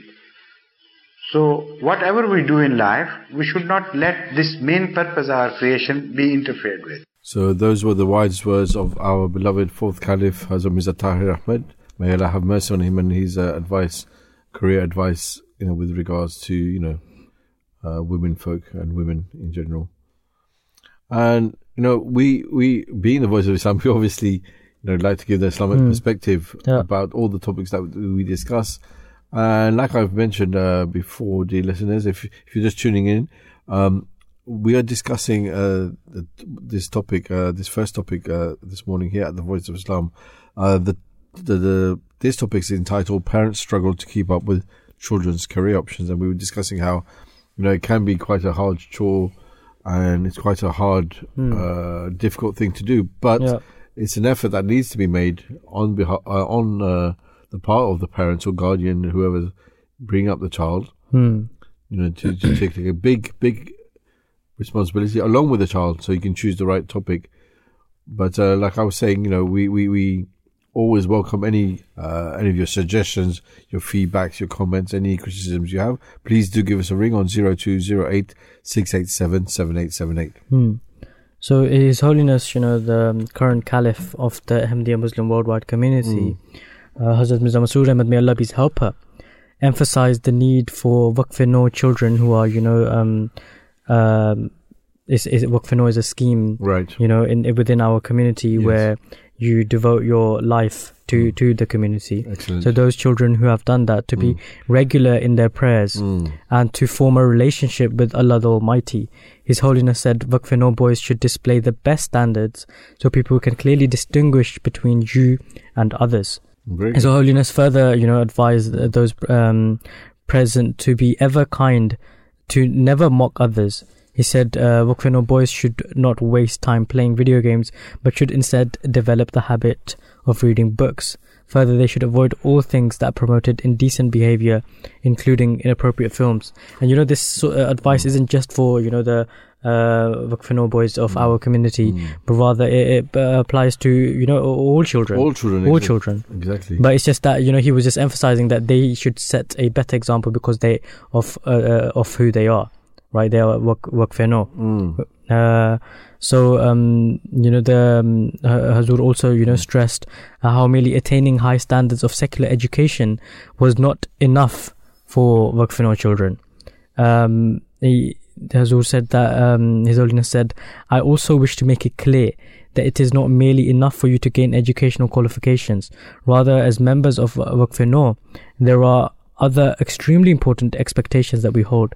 In short, the personal character of Waqf should be completely in accordance with the true teachings of Islam. You should always bear the highest spiritual moral standards. This is, you know, Mm. Hazur just emphasizing um, why Waqf Mm. children they need to have a higher standard Mm. than everyone else. Mhm. But this doesn't mean that this doesn't apply to you know ev- ev- every child there is, right? hundred percent. I agree with you. That's right. And you know, like uh, you mentioned that term Waqf like you mentioned uh, uh, for our listeners who didn't catch it, that's for children who have dedicated their lives Mm. for the service of the community. And um, you know, our beloved Caliph, the current head, the fifth Caliph of the Ahmadiyya Muslim community, Hazrat Mirza Masroor Ahmad, who's the fifth successor, the fifth Caliph of the promised Messiah, upon whom be peace. Uh, so he has said that uh, as now, as uh, the children that have dedicated themselves, you should keep in mind what the requirements and the needs of the Ahmadiyya Muslim community are. And based on those requirements, you should educate yourselves and work as hard as you can. In terms of uh, medicine, His Holiness Hazrat Mirza Masroor Ahmad, uh, may Allah be his helper, said that doctors and health professionals had the honor to not only serve their faith, but to also serve humanity. And this is what you've seen now, uh, especially during this Ukraine Russia crisis. Mm, mm. that a lot of um, uh, doctors, voluntary on a voluntary basis, even paying for their own fees Mm. uh, to go across to uh, Poland Yeah. and helping out in the camps. And recently, there's been a, a number of um, uh, of doctors from the Ahmadiyya Muslim communities Yeah. who's, who've taken the holiday time, holiday leave, Mm. and gone to lots of different parts of the world, in particular Africa, where there's been different sort of famines Mm. and, and, and other sort of natural catastrophes. Uh, and been helping out, you know. So this is very, you know, very honourable uh, career. And Yeah. also, I mean, just talk about uh, uh, jobs and careers. I mean, um, we're we're so blessed in the Muslim community to have so many young and intelligent and educated Hmm. missionaries like yourself, brother. Tara. You know, it's it's it's you know, if you don't mind me asking, you know, when you were choosing your your sort of um, early on, I mean, after was it your GCSEs or after after my GCSEs. that you you, you dedicated your life? Mm. Yeah. Mm. And how was the, how how how long how many years did you spend in education? So um, after you know completing my GCSEs, Mm. I was 16 Right. when I applied for um, Jamia Ahmadiyya UK. Right. The you know that's our university, which is in um, Haslemere, Surrey, where you know we go to do a seven-year course. Like seven years, A amazing, seven-year yeah. course, which is like you know equivalent to a master's Mm, degree as well. mm. Um, at the end, you know, we get um, something called a Shahid degree. Yes. We did, there's various different courses, various different languages taught over there: Arabic, Urdu, English, and uh, Persian as well. Excellent. And we do, you know, many um, it's uh, theological studies as well. Fantastic. Many different um, courses such as um, uh, ju- Islamic jurisprudence and you know Mm-hmm. history. Uh, history of major, major uh, other religions as well. Excellent. You know, it's, it's quite a variety of different Mm. things that we are taught there. Exactly, and you and, like you said, you, you do you studied lots of different religions, Mm, all yeah, the religions. Yeah, uh, yeah all the major major religions That's of the world. amazing. That's brilliant. Mm. Yeah, no, that's that's. Um, would you recommend it for anyone? Yeah. uh, yeah, as in uh, it is, you know, for the members of our community, Mm. you know, the male um, members of our community. Um, but you know, um, even uh, like you know, at the beginning there weren't many students, so Mm. Right. it it wasn't as um uh, as tough to get in. But Right. you know, obviously, like we, there's requirements now. Be, there's been requirements in place for quite a while, but Yeah. you know, they're, they're they're a bit more strict on it. That you know, you need to have like um minimum level of like GCSEs to get Mm. in, or is uh personally uh, maybe you know. I don't have any regrets, obviously, but you know, it is. mm, I think it's it's best to maybe go after A levels because uh, Mm. then you can you know get a proper um full education from outside as well Right. and then because after GC, you you're quite young at that age Mm. 16 i don't have I, I don't have any regrets but maybe Mm. maybe i could have gone after that as well but you know i i spoke with his holiness and you Yeah. know i was instructed yes you can See, uh, go so Thi- This yeah. is this is that- that's beautiful. Thank you for sharing that with us. And the thing is, it's it's uh, a blessing that in our community Mm, we have the mm. guidance of our beloved Caliph, the Yeah. Hazrat Mirza Masroor Ahmad. may Allah be his helper, who Mm. guides all the, the communities, all the individuals. Yeah. And, you know, to put it into perspective, you know, for us, he's the equivalent of like the Pope. Mm. And everyone has a pers- Mm. personal, everyone Yeah. should make a personal connection with Mm. him. Uh, but I think in particular, he has a Mm. focus on the children that have Yeah. dedicated themselves, that work fair now, and, and, and people that have gone in through the, um, to the University of uh, Theology and Religion. It's amazing. Yeah, that's and you know we have many of these universities around the world as well. So like in Ghana Mm. and other African countries, in uh, India, Qadian, Pakistan, Bangladesh, and um, Canada, Germany. Mm. And you know the uh, once you graduate, the missionaries can they don't necessarily have to stay in that country. They can Mm. get posted anywhere in the world. So uh, from the uh, batch that's after mine, so the latest Mm. batch right now, Yeah. you know some of their postings, uh, you know they're getting sent to like different corners, like you know Thailand and like brilliant. Um, uh, where else? There's Mm. some like New Zealand and stuff. That's really good. So yeah, it's, Yeah. It's, it's it's amazing. So it's a blessed opportunity, you know, Yes. just to serve the community in many. You can serve the community in many different ways. Such a blessed opportunity, and you know, you get to learn and experience lots of uh, new and different things, Mm. different life lessons, and just just being part of the community and having the opportunity to serve the community. Mm. Such a blessing. That's amazing. And the thing I think also what's what's really exciting about that when you you know talking about it is Mm. that you get an opportunity to travel as well and Yeah, see different parts of the Mm. world and, and and then the thing is also what, needs to be understood for those people who are not aware Mm. um, that you're not just going out there preaching you're doing Mm. so much to help the Yeah, local community yeah. so much You need to um, build, build, and uh, you know Mm. maintain the local community as well. Yes. Not just obviously preaching is you know Yes. one of our Yes. main jobs as well, but Yes. it's just not not just that. Yes. Because uh, um, uh, we are called in in Arabic is called you know a murabbi. Uh, Mm. That means someone who does your tarbiyat. Tarbiyat meaning your your you could say spiritual reformation in Right. a sense, Mm. right? Your um upbringing. Yes. Not not necessarily upbringing, but you know your yes um, sort of your spiritual education yeah, sort spiritual of- education, yes, right? yeah, yeah. And that's that's what it means to be a missionary, That's amazing right? So it's not just Yeah. to um, we're called mu- muballighs as well, Mm. meaning someone who does uh, tabligh, Right. which is preaching, preaching right but uh, murabbi as well, which is Mm. someone who does tarbiyat, which Mm. is like a spiritual reformation, spiritual upbringing, basically. That's so really- both both of them are the main responsibilities. That's really good. And the thing is, like, um, uh, like you know, you were saying, it's not just to go out just just to to preach. You, Mm. you're educating Mm. people around you and actually making a a positive impact. yeah. You know, in the society, in the Mm. community, and you Mm. just, like you see, you know, um, I, I, I, listen, I think this is one of the topics we should talk about Mm. in, the, in the future show. Mm. Just discussing uh, the, the the the career path and the education of becoming a uh, you know missionary and. Mm. Uh, the, the the all the different that all the things that are involved with it. Mm, But mm. like you were saying, you know, it's not just about going there and just sort of preaching and and and giving your your your side of uh, your religion of uh, of Islam of our religion, Mm. but it's also of, of of listening to others and helping people. And you see it all over all over the place. You know. Yeah. That wherever our communities uh, have missionaries, Mm. they go to far off remote places, and sometimes in Africa, and they've you know, from there, the, the community is Mm. established and then Mm. the numbers start growing. And then what happens is eventually, you know, schools and sometimes educational institutions are set up and people are helped, Mm. uh, you know, regardless of their background or their faith. People are helped, and uh, sometimes a lot of the time, in particular when you talk about Africa and uh, the subcontinent, Mm. the education that's, that's given is free. You know, it's amazing. Yeah, Oh, that's really interesting talking about. Thank you for Mm. sharing that with us. Excellent.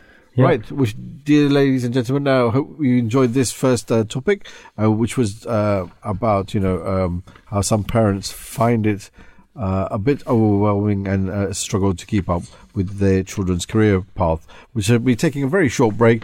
After the break, we shall be talking about our final topic, our second and final topic of the day, which is about uh, how parents.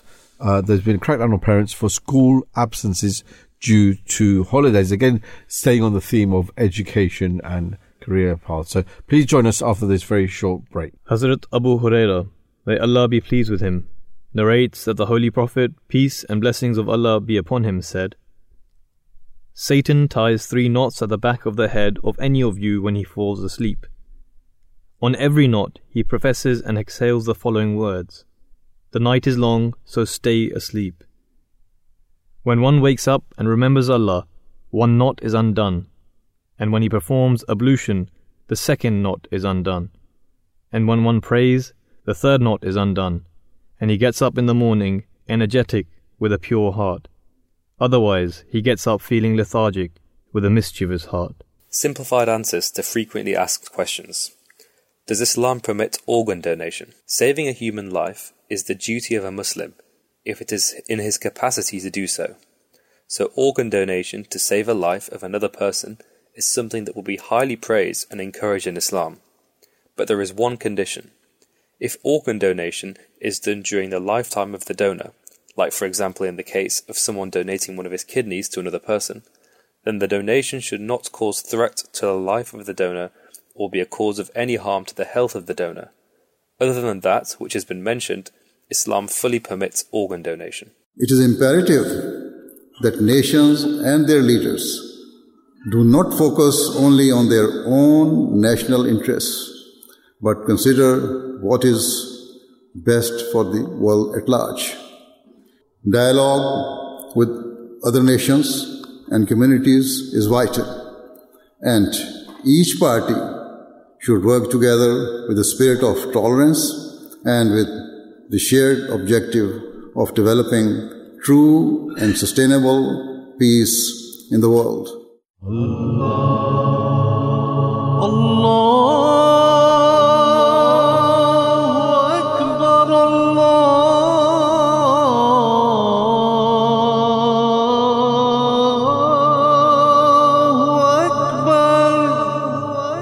listening to the Voice of Islam Radio, broadcasting on DAB and via the internet 24 hours a day.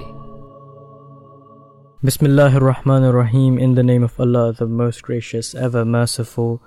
Welcome back to the Breakfast Show Day listeners. We hope you've been enjoying today's show so far. You know, previously we were discussing parents struggling to keep their keep up with their children's career options and you know this next topic is quite linked to that topic as Mm. well that parents who take their children on holiday Yes. in term will be fined 120 pounds Yeah. under new nationwide crackdown as ministers vow to end postcode lottery Mm. on how council councils battle school absence and you know um, so all, all pa- uh, parents Mm. who do uh, take time off during uh, the school term Yes. will get this you know uh, fixed penalty notice Mm. Um, the new truancy crackdown will also see um, these uh, fixed penalty notices issued to parents whose children are late five times in one term, uh, or take five unauthorized absences, go on holiday during term time, or are out in public in the five days of um, exclusion. Do you know? So, so, so if Mm, you've been mm. excluded as well, I don't know about this. If yes. you've been excluded as well, Yes. you can't apparently step out Mm. uh, and uh, you know be caught in public. Mm. I mean, obviously, if you've been excluded, then you know that's it's the parents' responsibility. But you know, like maybe you know you might just have to like go somewhere, and then if you're caught, you that you just Mm. it's just it's these little things. You know, in my in my personal opinion, these Mm. little things, there's just r- these random little fines. They just keep on coming up with new fines for everything. Ev- everything. Right? You, this morning we were talking about you know the these um new um new signs that they're putting up everywhere no left turn no right turn Mm. No straight ahead no through road Yes. everywhere and you know some of them are so tiny Yes. and they put they just put them up they'll put on a camera next day slap you've got a ticket Yeah, exactly. straight up and you have to pay it Yeah, exactly. can't even contest it That's it, and and, and it, it's it just happens in just uh, the most uh, Mm. random of places, you know. Mm. And the, a lot of the time it happens in, in in places that people have just been going through for so for so long, Mm. and you're just used to it. And it happened to me. Uh, Yeah. I went through a Mm. road Mm. that I would go through all the time. Mm. Didn't see any sign. Yeah. Yeah. Uh, and then get, I said, "Oh, what's this?" You know. And then when I went back through that route, Mm. you saw the sign was way. It wasn't. It wasn't way. It was just before. Uh, um, not very close to where Yeah, it was. yeah. Not very close to where it Mm. was, but it was so small, and I couldn't see it. And uh, the, the passenger I had with me actually said, "Yeah, look, you know, that's the thing." But the thing, going back to this thing about fines, I think um, hopefully, um, you know, uh, God willing, that the, the the people that are the education i.e., the teachers and school and uh, Mm. other places. I hope that they, they use some sort of wisdom and do it on a case by case by cases, you know, Yeah. uh, basis rather than just giving everyone a flat fine. Because if Mm. you've got a student or pupil that's going to school all the time, right? It says uh, children who are late five times in one time as well. Mm. Know, there can be many reasons why someone can be late. Someone could, you know, sometimes uh, children, they, uh, you know, they have to move houses, Yes. right? But they don't want to leave schools because they're, you know, they already they've got like a year or two left, and you know, it's important for their education. It's it's it's a it's a big big change, big mission to change schools, course. right? And sometimes they have to rely on public transport, and they can't. Thank you. Even though they leave Yes. well on time, Yes. it's not v- like hundred percent always reliable, right? Well, there can be delays, there can be anything. Exactly. So it has to be on a case to case basis. Mm. It's, it's, it's, you're so right. And the thing is, is things like, look what happened recently, like last week or week before, um, the week before, I think it was Yeah. two weeks ago.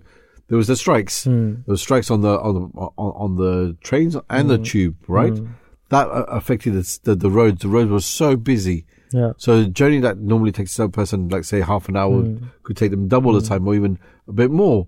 So there's the, on the one hand, I think rather than giving them, I think Yeah. the, the support that Yeah. which is important, the support because look, for example, um, you know, I was telling you that I work in a social care background, Mm. and what you find when you when you sort of you know delve into this sort of topic, uh, uh, uh, uh, and especially talking about children, Mm. you realize how many children are actually carers for their parents. Yeah. Say there, there's there's there's a family where there's one uh, there's only one parent for whatever reason. One one of Mm. the parents has passed away, or they've moved on, or whatever. Something's happened, and there's only a single parent, and the parent becomes ill, and there's only one child. Mm. Yeah, and there's no other siblings or that or, or of an age that can help. Mm. Or choose not to help for that matter. Yeah. But say there's only one child, Mm. there's only one parent, that child has to go to school and everything. But if the parent's ill, they have to support them. Mm. You know, it's Mm. it's it's there's a lot of factors that Yeah. you know. So like, like you said, if they're f- late five times in a term, and and you know what constitutes be- to being late? You know uh, uh, uh, like uh, you know the, um obviously it's important but you know f- uh, we have form time Mm. in the beginning like Right. first half an hour. Right. uh in in schools or in america they call it like homeroom or something like Okay. that um but uh is if you're late to that, I don't think it's a problem because there you're just there for half an hour. Your teacher, uh, your for, form teacher comes in. It's it's about your class, right? Yes. And they just take attendance, and Mm, mm. nothing really else happens. Yeah. And then you get sent to your lessons. Yes, Right. So yeah. if you're late to that, Mm. or either you're late to the your first lesson, Yes. you know, it's, it's, it's a di- different story, and it's gonna be dependent on a case to case basis. Exactly, and I think what what's important. Do you know when you talk about, especially when we talk about children, right? Mm. Um, you know, the, the I think it should be done on a case by case basis, but also more importantly, Mm. if something that has happened for a child, Yeah. yeah, Yeah. I think it's important for that that institution, yeah, to excuse me, yes, the institution to make some effort and Mm. find out why the child is late. Yeah. Yeah, why the child, um, you know, is absent. If it's someone that's truant all the time, and the the parents are or the the guardians are known for being, i.e., troublemakers or who people that don't really care, and there's a history there, and you know, fine, they're going on holiday. That's Mm, understandable. mm, you know, mm. then you know, give that fine, but they can't just blanket give everyone a fine. That would be so unfair. And I think sometimes it's so easy. We're talking about the first topic when you talk about career paths and the careers of of children. It's so easy to step back and say, "Oh yeah, they can do it," but oh yes, they can do it by themselves. Hmm. It's an onus on parents, Hmm. on family members, uh, to work alongside the child, and also educators Hmm. to step in and say, "How can we help this child become and have their full potential?" Yeah. Similarly, we're talking about these fines and truanting, for example. We need to find out why the child might be truanting, why they come late. For example, this is just picking something random out, out of the air. A child might be arriving at school late. One, maybe because he or she is a carer for their Mm. parents, they need to do a lot of things. Two, the, the transport system is not great. We already know that Yeah. TFL, Transport for London, are saying they're going to cut so many bus routes, Mm. so many major bus routes that help people get to school and to work, right? Yeah. That's the other thing. The other thing is that the child might be coming to school, and when they get to school early or along the way to school, they might be they might be a victim of bullying or something. Mm. You know, Mm. so they choose to come a bit later so that they don't get you know harassed by by them. Yeah. So it's very easy to say we're going to find the parents. We're going to we're going to we're going to what's the expression? We're going to penalize a child Hmm. for being late. But again, I, I, I emphasize that this educators need to look into why the child. And the thing is, you see sometimes um, people are just very quiet. You know, Hmm. naturally they're quiet people, so they might not say straight away to the teacher, "Oh, my parents ill, that's why I, you know, Yeah, I'm late." yeah. I, I'm late because I'm getting bullied. Hmm. People, you know, a lot They're, of children. they're just so quick to just issue out fines, right? Instead of you. you know getting to the bottom of the situation, what might be happening. But Yes. you know there is a, Mm. a, a different case mentioned here that Yes. you know uh, an example Yes. that I just want to mention Please. briefly. Yes. That there's a British father who took uh, his daughter to Disney World and went to High Court for 60 a 60 pound fine. John Platt, Mm. uh, he was issued you know a 60 pound fine. Right. He took his daughter to Disney World in April 2015, Yes. uh, including seven unauthorized absences for the trip. Wow. Uh, and he refused to pay the bill, and the bill rose to 120. Mm. Uh, and he won his first legal battle.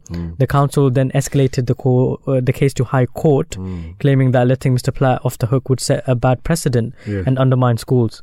Uh, his lawyers pointed out um, that his daughter's uh, attendance was 90 to 95 percent before her missed dates, and this indicates she was a good student and could afford to take time off.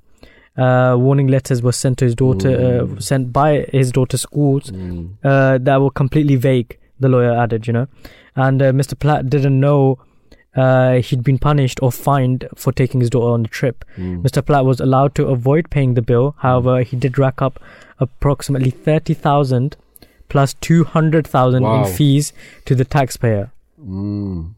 I, I, I don't know how that was done. Mm. But uh, speaking on the court steps after the ruling, he said, every unauthorized absence, including being a minute late to school, is now a criminal offense. See this this this this see there's there's two two sides of the story here. Yeah. On the one hand, you, you know, like we were saying, if if it's a common factor that just because the child has uh, an issue or Yeah. has an attitude where they, they they don't think education is important, Hmm. the parents back that up by thinking, Yeah. oh, you know, just get to school whenever we don't Yeah. really care. That reinforces a lot of negativity in the child, Hmm. thinking that education is not important. Therefore, Hmm. sometimes you know disrespecting the the rules and regulations. You know that that that's that's one side of it. Hmm. The other side of it, like we were saying, is like look look if this child has been in school on time, he's a good student. Yeah. And they've got genuine. I'm not saying go yeah, for holiday. what- yeah, you, you I'm can't not- set a rule, one rule for everybody, right? It's just not fair. Exactly. And like we were saying, you know, education in Islam Hmm. is very, very important. Uh, we do have an audio clip, um, which was a, a part of a speech delivered by His Holiness Hazrat Mirza Masroor Ahmad, may Allah be at UNESCO headquarters in Paris. And this is what he had to say about uh, education. Another allegation leveled against Islam by certain critics is that it is a backward and archaic religion, or one that does not promote intellectual advancement. This is a lazy stereotype that is based on fiction rather than fact. it is a baseless allegation. The Holy Quran itself has signified the importance of education by teaching the prayer, the O my Lord, increase me in knowledge. Where this prayer is a source of great help to Muslims, it also inspires them towards learning and advancing the cause of human knowledge. The truth is that the Holy Quran and the teachings of the Holy Prophet of Islam, peace and blessing of Allah be upon him, inspired the works of generations of Muslims, intellectuals, philosophers, and inventors in the Middle Ages.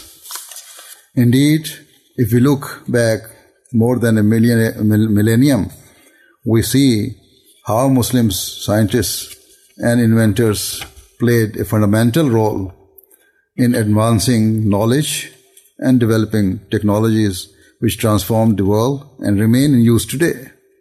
For example, the first ever camera was developed by Ibn Haytham and his revolutionary work was recognized by UNESCO when he was declared as pioneer of modern optics. It is also interesting to note that the word camera is derived from the Arabic word kamara. In the 12th century, a Muslim cartographer produced most extensive, extensive and accurate world map of the medieval times, which was used for centuries by travelers. Furthermore, in the field of medicine, many Muslim physicians and scientists made great discoveries and pioneered many inventions that remain in use today. Many of the surgical instruments were pioneered by Muslim physicians. Uh, Muslim physician, Al Zahrawi, in the 10th century.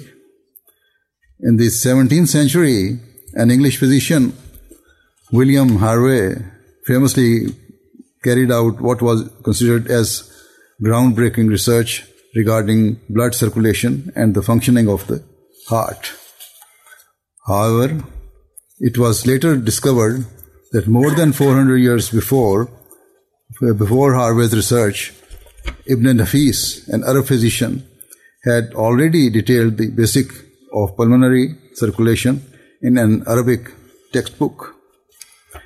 In the 9th century, Jabir ibn Hayyan brought about revolution in the field of chemistry. He invented many of the basic processes and apparatus still in uh, use today. The principle of algebra was first developed by a Muslim, as was much of the theory of trigonometry. In the modern world, algorithms are the basis of modern computing technology, and they too were first developed by Muslims. The contribution of Muslims to intellectual enlightenment is still recognized. For example, a New York Times article published by their science reporter Dennis Overbye mentions the role of Muslims, uh, Muslim polymath Al-Tusi. The author states, Al-Tusi established, uh, Al-Tusi published many great works on astronomy, ethics, mathematics, and philosophy, marketing him as one of the great intellectuals of his age, uh, marking him as one of the great intellectual of his age. he states, Muslims created a society that in the Middle Ages was the scientific center of the world. The Arabic language was synonymous learning uh, with learning and science for 500 years a golden age that can among its credits for the precursors to modern universities. Hence from the outset islam emphasized the, the immense value of learning and pushing the boundaries of human knowledge.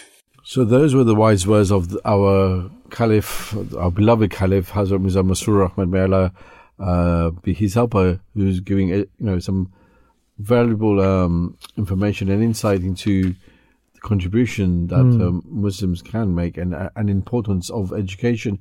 And you know, like we were discussing off air as well, you know, it's it's if there's a genuine emergency, then fine. But I think if it becomes too commonplace, yeah. where again, whoever is um, who's ever responsible for that child has no um, mm. genuine interest or you know has a lack of interest mm. and doesn't really see the importance of education doesn't see the, child will also feel that I think yeah. and also then you know they'll just start truanting and uh, be absent for no reason you know mm. unfortunately and I think that's where you know, then the school has a right to say where, where we find you. And I think that again pushes it back on the parents. Say, look, mm. your child's absent, mm. you can get penalized. Yeah. And uh, know, the Yeah, that's why you know the topics are two. The two topics we have today are quite Yeah. linked together Yeah, as well. exactly. That is is the parents' responsibility at the end of the day as well.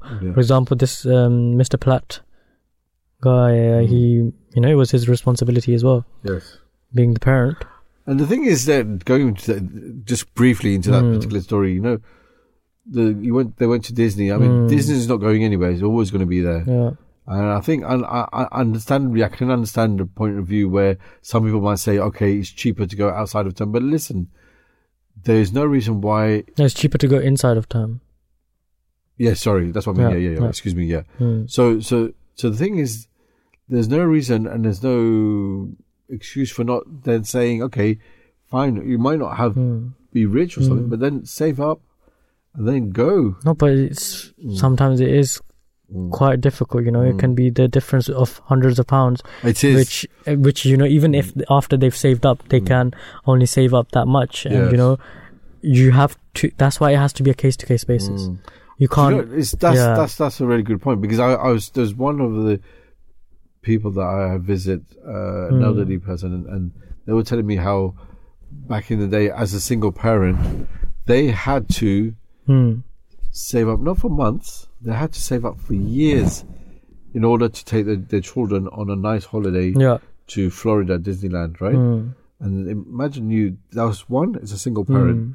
Two was like years and years and years ago. I'm Mm. talking about 20, 30 years ago Mm. when the children were small. And, and when the price was mm, Not- considerably cheaper, yeah, considerably cheaper.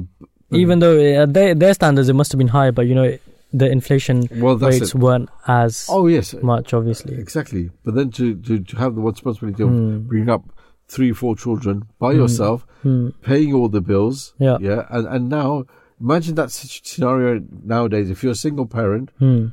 and you're trying to find work and you, you, you know, trying to pay the bills, never mind, you know, just that, it's going to take you, I think, a substantial amount of time to save up. But again, like we said, you know, things have to be used with wisdom, and we hope that the, the schools and colleges and universities use a bit of wisdom and say, look, you know, this is not a, a common occurrence. It Mm. happens only now and again. Yeah. So then we can give a bit of leeway, you know, just to give fines, like the Mr. Platt said, even Mm. being one minute late, that I, I think is unreasonable. Mm. One minute, it's, it's not, I don't think it's a big, if it's, it's like half an hour, then, you know, Yeah. again, the school, schools, colleges, Mm. whatever, need to find out why. Mm. At least make a bit of effort on their part as well. Mm. Why is that child late? So that's it. Mm. Definitely. Yes. And you know, Mm. where are those fines going to go to? That's what I want to know. yeah. To the uh, school uh, uh, teachers party. no, no. But the thing is, the No, thing is, yeah, exactly. I think they the should thing be is, put to at least a good. Um, yes, I think the thing is what, what's important is you know, Mm. being a teacher is it's, it's you know if you ever had to have taught a class of any kind, you know whether it be your siblings or friends or family or you know you know young people, know, Mm. just the amount of work you need to do in preparation for that is is, is quite you know, can be quite substantial. Yeah. So I understand, you know, when a teacher makes a lot of effort, you know, Mm. they go and even uh, in the holidays they're working in preparation for the next term. Yeah. You know, they're marking work and stuff. So that's why I say hats off to teachers and Mm. uh you know, may may Allah the Almighty guide our, our children, guide all the children of the world and protect them as well and uh, let's hope that teachers and uh, educators are use their wisdom as well. Yeah. You know, to, to, to look after children equally and properly. Mm. I mean um, um, so um, Hmm. you know, mm, as we we will believe that um, especially us being Muslims, we will be Allah the Almighty is the source of all knowledge. Yes. And you know, prophets are favored with special knowledge from Him.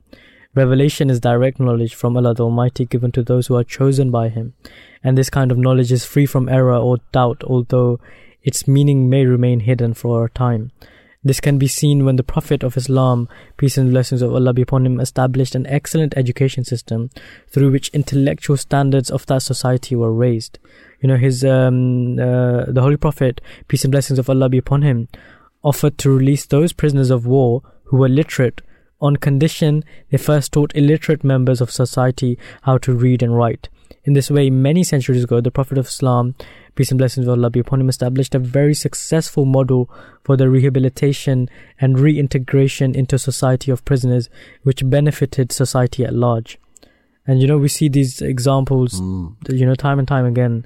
Um, and uh, you know we, we there's a very you know comprehensive prayer in the Holy Quran as well. Um, that um, Rabbi zidni ilma, that oh my Lord, increase me in my Yes, knowledge. yes. And you know, um, also special measures were put in place to provide education to orphans and uh, other vulnerable members of society. This was also done.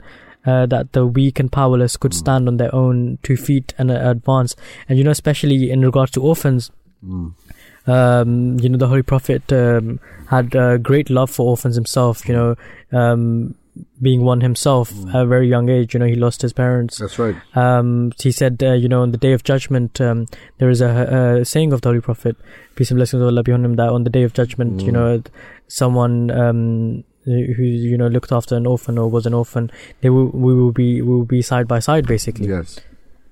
No, So, exactly. yeah. It's, it's very important. You know, um, um, you know, the, the, the founder of the Ahmadiyya Muslim community, the Promised Messiah, upon whom be peace, said that guidance and upbringing, upbringing, talking about children, in essence, is in the hands of God. Hmm. Nagging incessantly and persisting on a matter beyond reasonable bounds, i.e., to prohibit and rebuke children on every little thing, demonstrates that we are as if the masters of guidance and will will be able to bring our children on the path that accords with our own will. This is a hidden form of associating partners with God, known as shirk. Hmm. Uh, my community ought to refrain from such a practice. So this was a quote I had about the promised Messiah, salam, peace be upon whom, whom- upon whom be peace, excuse me, Yeah. the founder of the Ahmadiyya Muslim community. He also goes to say in one of his writings that any teacher in our school who has the habit of hitting children and does not refrain from this inappropriate action should be dim- dismissed immediately. So this is, you know, Hmm. sometimes a, a commonplace. Uh, I'm not sure if it is nowadays, but definitely years ago that was It one was of a the common practice, you know, the cane. Well, that's I remember when I was in school in Mauritius Mm.